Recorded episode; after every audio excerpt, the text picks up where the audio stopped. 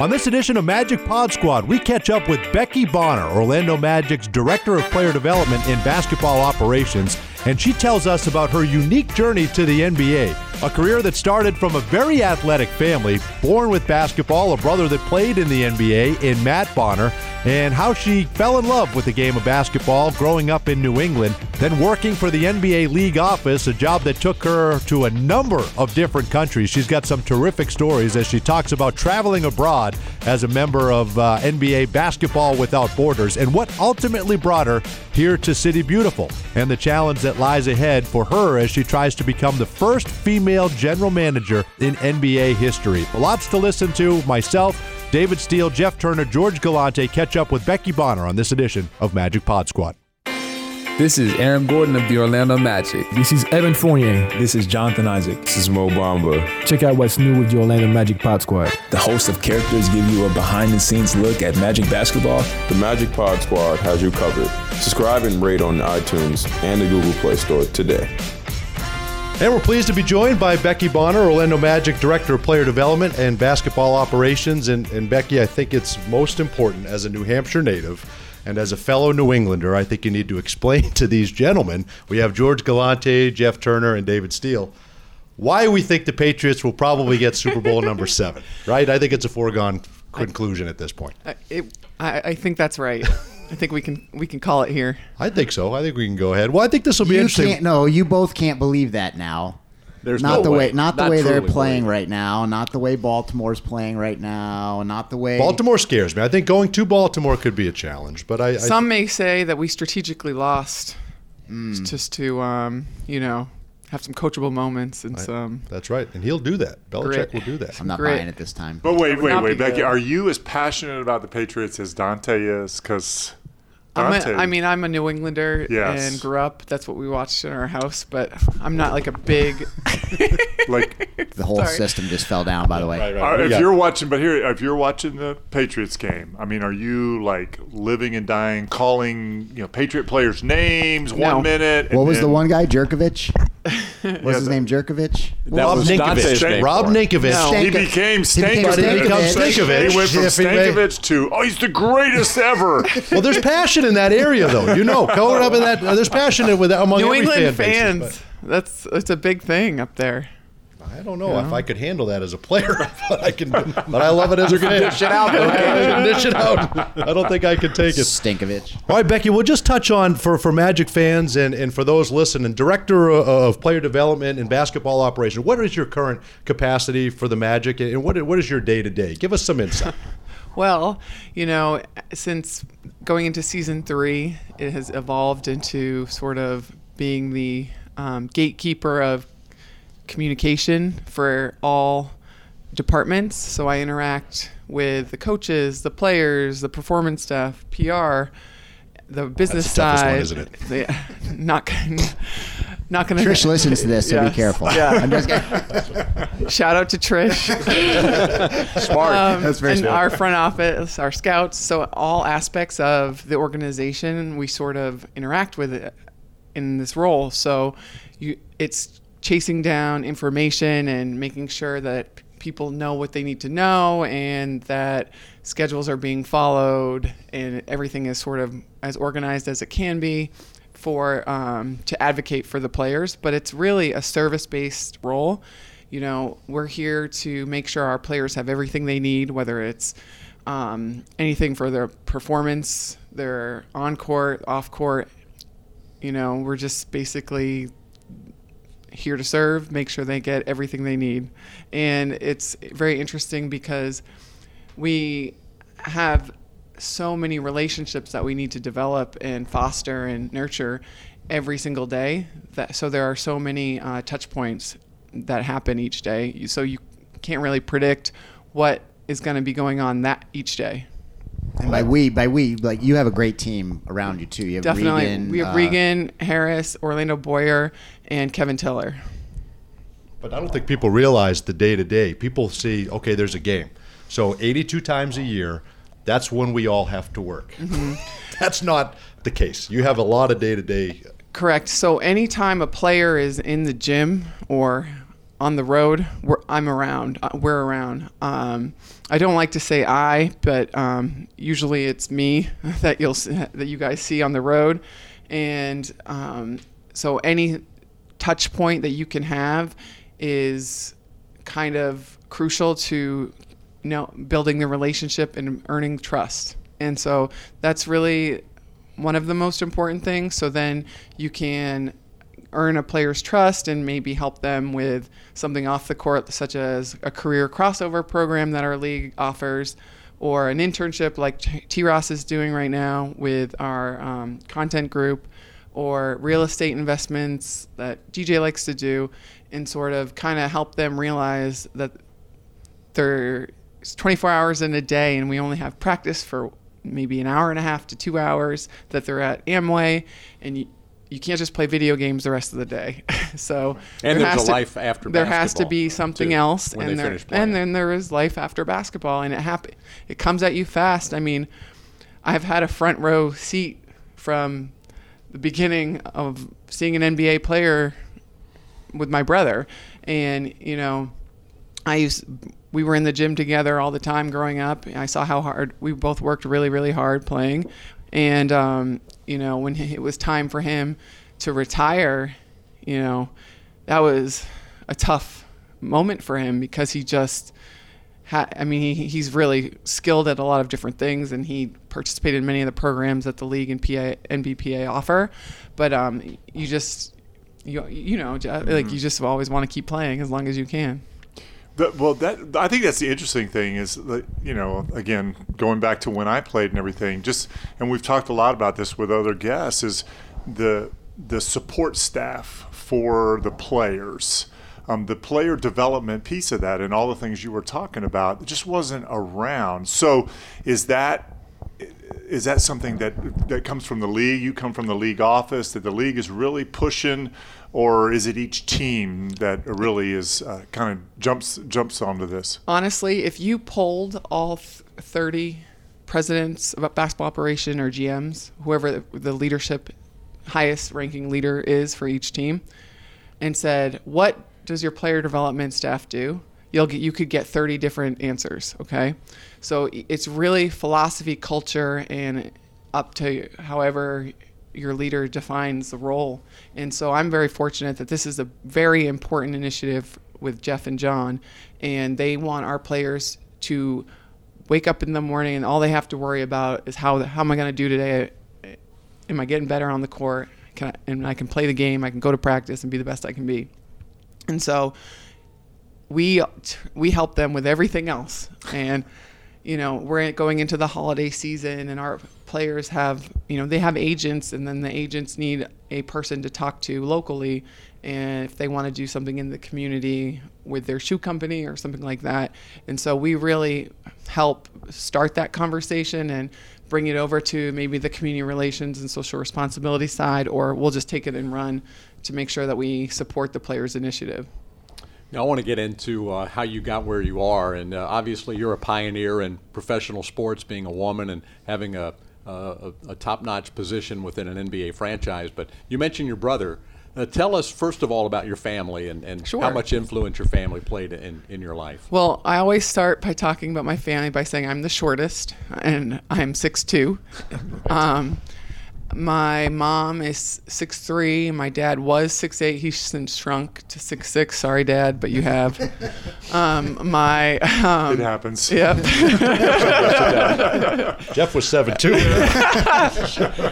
my older brother is 6'9", 6'10", and my younger brother Luke is 7'1". So we are tall. And we grew up, like um, Dante mentioned, we grew up in, in Concord, New Hampshire and played all sports, ski. My mom ran the ski program, so we would go skiing. I did swimming. I did field hockey. I did everything. And then when um, Matt would go to the Boys and Girls Club, or we would go to the Boys and Girls Club after school, and he made the travel team. I noticed that he got all the trophy, got a big trophy for winning games, and I'm like, yeah, I don't really want my swimming ribbons anymore. Those aren't very cool. I would prefer to have a trophy, and so I started playing basketball because I wanted a trophy. And then I just fell in love with the game, and we were gym rats. Um, our Boys and Girls Club would give us access to the court before school and we would do dribbling drills and work on our shooting and all like the fundamental nerdy things that you can do when you're not super athletic like us and we that's kind of before school and after school and then we would do our team practice. We would just be in there working out together. And then when luke my younger brother got older he would come with us. And then we had um, chris brickley kind of was in our households more or less and he's a big trainer now. But um, we would all it would always be uh, two matt would sort of set up two on one games against him or he'd bat, put brickley and i against each other or luke and brickley and we just play one on one on one two on one and we loved the game. And so growing up we never really went to an nba game but we because we were always doing stuff. And so I never really thought about the NBA eh, as like a goal for myself, but definitely going to college and maximizing my potential there was really important to me. So I went to Stanford and played there under Tara Vanderveer for two years, and then I transferred to Boston U and finished school there. Um, and then after that, I played overseas in Sweden for one season, and then I came back, and Florida had just won the men's national championship again, and Maryland won the women's championship. And Billy Donovan invited my fa- my brother and I to go to the Winged Foot Award in New York. Have you heard? They bring the national champions there. And there I met um, Brenda Frese because she was there for the women's, and I got a job on her staff um, as the assistant director of ops, and kind of just learned everything about. I mean, I used to set up the hoops while Gary Williams was, you know, finishing up practice because he would always move the hoops and we would have a hoop war. but um, like just being around Maryland at a high level was really awesome. And then our associate head coach Jeff Walz got a head coaching job at Louisville after the one season I was there. So I went with him to Louisville and was there for five seasons, I think. Um, and then I decided I was sort of done with college, the NCAA. Um, if you follow my younger brother on Twitter, he usually voices his opinion, um, and we share it. um, but I, so anyway, I I, um, I met Kim Bohuny at the N- who works uh, in a senior position at the NBA league office in Basketball Ops International, and got a job right away under Stu, Stu Jackson. Hired me the day I went there, and two weeks later we were in a lockout. What a So, start! Yeah. So you and you spent a lot of time overseas with your. your so time I was the in Basketball Operations International, and um, that has a lot of things that come with it. So I don't want to talk your ear off, but basically, you work closely with FIBA and all the federations that we have, right? You work you work with our international players in our league, and um, you work with growing the game on a global scale from an, an like elite, not just fan develop, not fan engagement. So you're looking for players, and so I kind of fell into this wa- unique position where I could be um, a master clinician, and so if FIBA needed somebody to go to Sri Lanka to um, engage with women to basketball players or their national team, I would go with a, a WNBA player and we would, you know, coach their national team before an Asia Cup or something like that. And so, my first one of my first trips over, I was with Sam Perkins, Big Smooth. we went to Kazakhstan and Kyrgyzstan, and it was before. Those are countries, George. Oh, thanks. Wake George Uh, up. no, I, Those I, are I, countries. Yeah. Those- I know he's not. I I know heard he's. of- I know he's not heard of those. I'm not so very, just wanted to I'm not sure. very But well we were, I mean, we were in on, no joke, we were on a mountain in Bishkek, and it was just sand. Where's Bashek, Dante? Kyrgyzstan. Okay. and we were doing basketball there and it, i mean it was crazy and so we were misreported that we died in a plane crash Really? Oh Are you kidding you me? can google it and cnn has the bottom line ticker and it says nba legend sam perkins and travel companion rebecca bonner Oh, die in a plane or in a plane crash. More more to come or something like that. And I didn't know because we were on a flight from Astana to Frankfurt, which I think is eight hours. And so when we landed, Sam looked at his phone and he had like 350 messages. And I'm oh. like, I don't have international. I'm not going to check my phone. No one's, no one's, no one's looking for me. And so Which is 350. If that were true, that's 350 people. What did they something think like for a that. response yeah. they were going to get? And so know. he's like, Sam, you there? Sam. Sam, Hey, Sam. What did And they so expect he, to hear? He's like, well, let's go eat because he's he's very relaxed and he wasn't yeah. like, oh, maybe I just missed these. And then he looks at it and he calls his sister and she was like, they're saying you died in a plane crash. oh my goodness. And so it was just really terrible reporting. Um, but Oh, your parents must have been my crazy. parents mu- were very confused. Yeah. Everyone was, and um, so I think that's kind of a fun fact. You know, did- not everybody can say that they were mis. No, no, it isn't. What just, but being able to see the world as an ambassador and the people you met, Sam Perkins, people that we grew up watching Mm-hmm. and all that stuff, and you you get to travel, you get to make these relationships, guys, that are superstars that play in the league Yep. now. How, how was that as, as far as a way to be an ambassador and to see this league? to It's see been am- it was amazing to be honest with you. I remember going to Manila with the Rockets. Um, we did Manila and Taipei, and they were like, "Hey Beck, can you go grab Larry Bird because of the Pacers were playing the Rockets and Kevin McHale and bring him backstage?" And I mean, I'm a, yeah, okay, like yeah. and I'm like, that's like asking yo, you to go get Tom Brady or Larry Bird. I'm like, or Kevin, Kevin McHale. McHale. I'm like, I grew. These are my heroes. Absolutely. I'm from New England, and I go right up to them and say, "Hey, you know, you guys, they want you guys backstage for this intro thing," and Kevin McHale looks at me and says, "You know, I haven't talked to this son of a." In like ten years, you just interrupted, and I like, I, I awesome. just died. And So they sorry, start- Mr. McHale. I'm so sorry, Mr. McHale. and then they started laughing. Oh, and then I was like, "So could you please follow me?" but just moments like that and places, you know, and when people, when you travel international, you know, you really get to know people because people can be nervous about certain travel and they want to rely, and you're just that, you know, source of comfort, and you're also sharing uh, the, your love for the sport and how the game has taken all of us, you know, all over the world. And it's really cool to see, you know, mm-hmm. have those moments. We did like, in, also in Manila, we took Chandler Parsons and someone else and did like a, a drop in at a outdoor court. And there were like 3,000 people just hanging out playing basketball because they love the game over there. And then he did the drop in and everyone just lost their minds. Becky, and just uh, like she has the she has amazing stories because I she's bet. had all these experiences. Do you mind telling the story? I, I, you may not remember, but I remember it because it was one of the fir- first times of your first year. It was our first road trip, Mm-hmm. and I threw out my back. Okay, like, and you guys, you, well, you weren't there because it was a preseason game. Right, right. And I was down and out. Like, I couldn't move. Keon came to like literally have to lift me, lift me up, mm-hmm. and get me in the bed and whatever.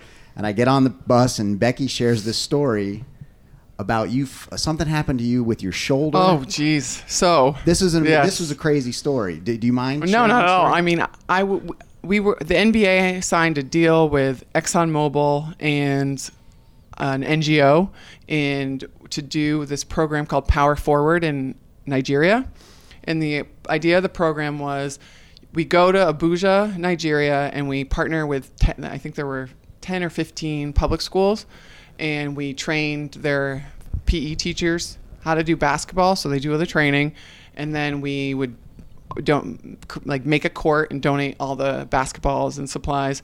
And then it was really special because Hakeem Olajuwon and Swin Cash were coming for the big reveals when we did when we after we trained everybody. So I was in the advanced group to train everyone, all the coaches, with my colleague Chris Clooney, and so.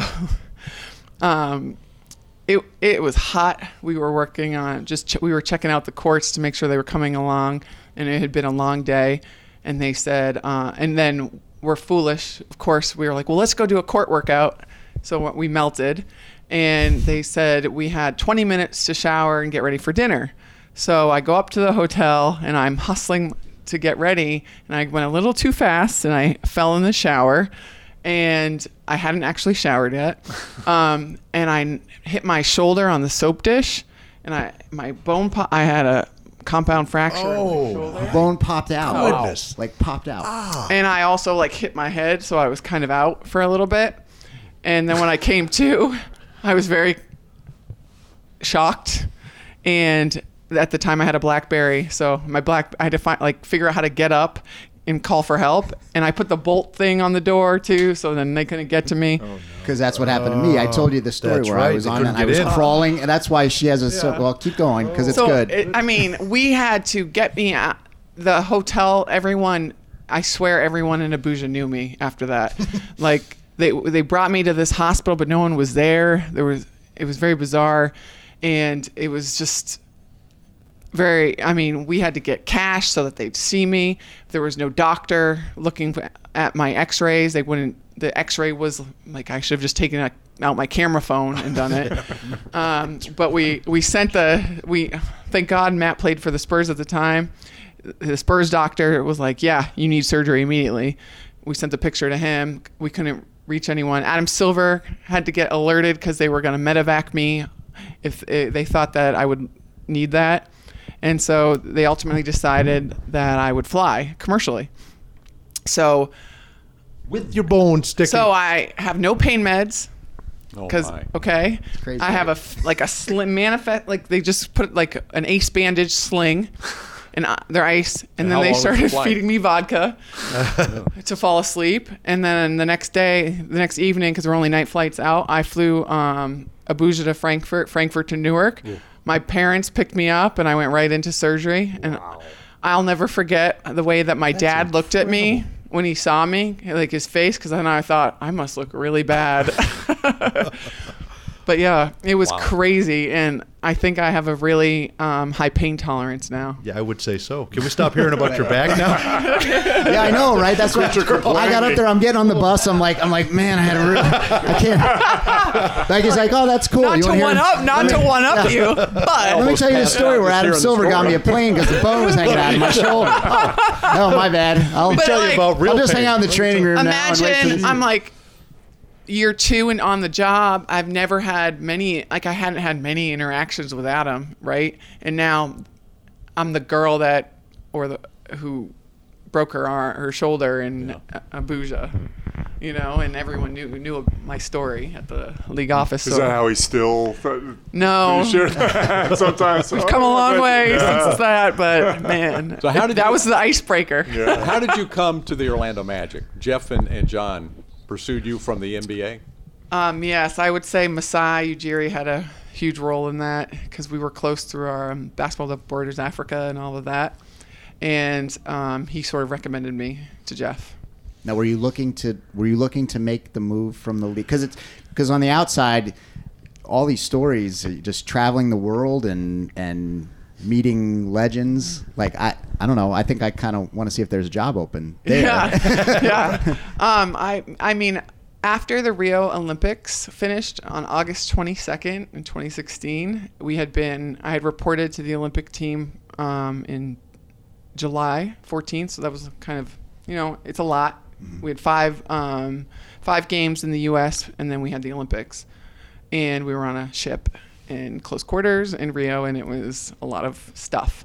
Um, I was really exhausted. It's it's so intense the short amount of time you need to get a team together to win a gold medal and with zero room for error and to go through that it's emotionally intellectually and physically exhausting i think everyone would that's participated in the past would probably agree and most people take a vacation after and i went onward to johannesburg south africa then luanda angola. And um, for cool things, to your point, you know, I had to take some coaches on a safari in Johannesburg and then fly with them to. Luanda to um, do a basketball without borders camp, which was amazing to do it in, in that country, and we had incredible hosts. And then uh, right after that, we had basketball without borders in Finland, and then I came back and I had to, I, I- and I was lucky enough to go with OKC over to Europe. And by the time I got home, we're looking at mid October. And I just, honestly, I think it was just exhaustion from the schedule. And I, all of the travel, you know, I lived in New York City and had my apartment. I never really spent time in it, uh, type of thing. And so I started going to the New York Nick and Brooklyn Net games pregame early and talking to Koby Altman a lot and some of the scouts that would be there and you know kind of saying, "Well, what do you do?" And you know, kind of learning how to do that, sort of evaluate players again and look at it that way from their lens. And I liked it. And I thought, man, I could, pro- I, you know, I really loved being around my team, the team, Team USA, right? I mean, who, it's the one percent in our league. It's amazing to be around them. They're all amazing people, and the coaching staff and um, support staff are. It, it's, it, it was the best time.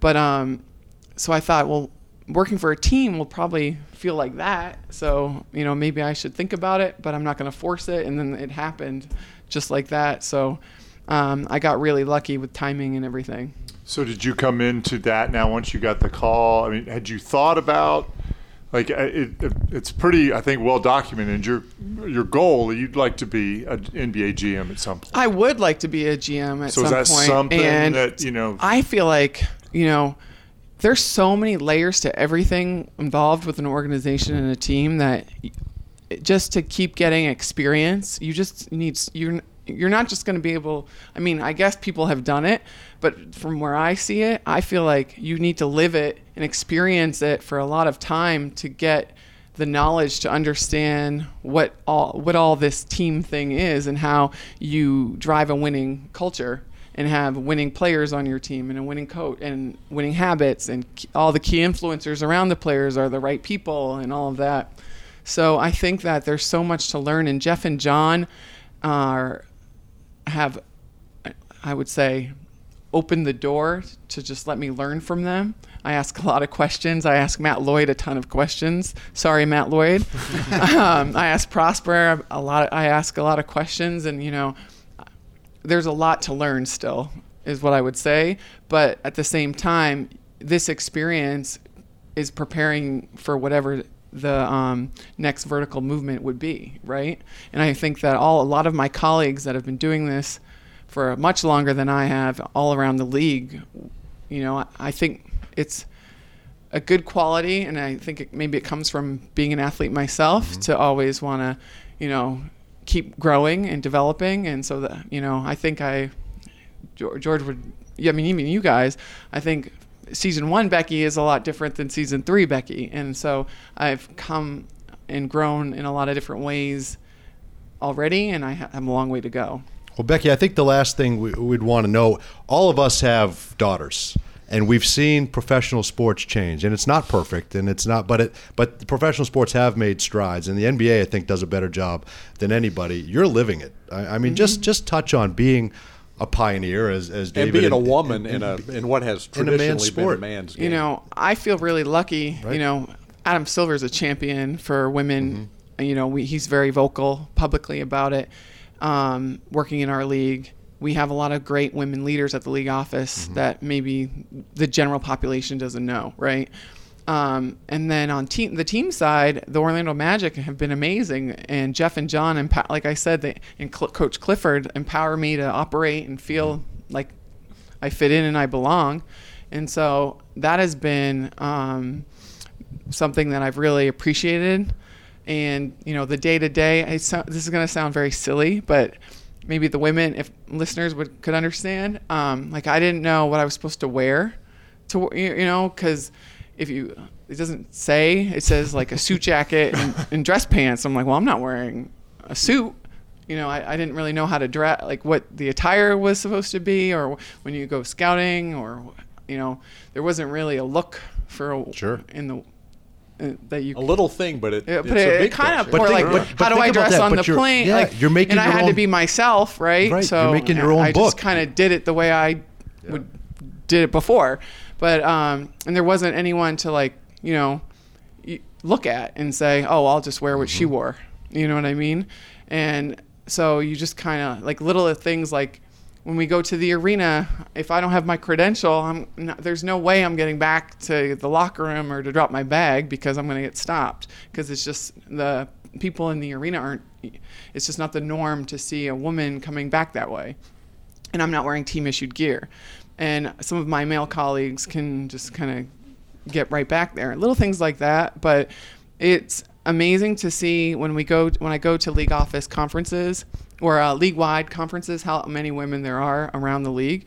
And this sport and this subculture is such that when you're with your team, it just, you get kind of like sucked in and you forget about everybody else in what they're doing. And so I would just say there's a lot of women out there mm-hmm. working really hard for teams and at the league office and doing great work. And sometimes you just, because you don't always see each other, you don't know that they're there, you know? And so I think the more that people can know that there are women here, then it won't be such a big deal to be like, oh, you're a woman working here. You know, there's a lot of women around the Yeah. league, and they're just getting more attention than normal. You'd love the point to, for it not to be a conversation point really Yeah. anymore. It just be the norm. Well, I know the DeVos family is, is proud and, and honored of the work that you do, and Alex, and you mentioned Jeff and John and everybody mm-hmm. and everything that you bring to the table. So we appreciate the time and best of luck rest of the way. All right. Thank you.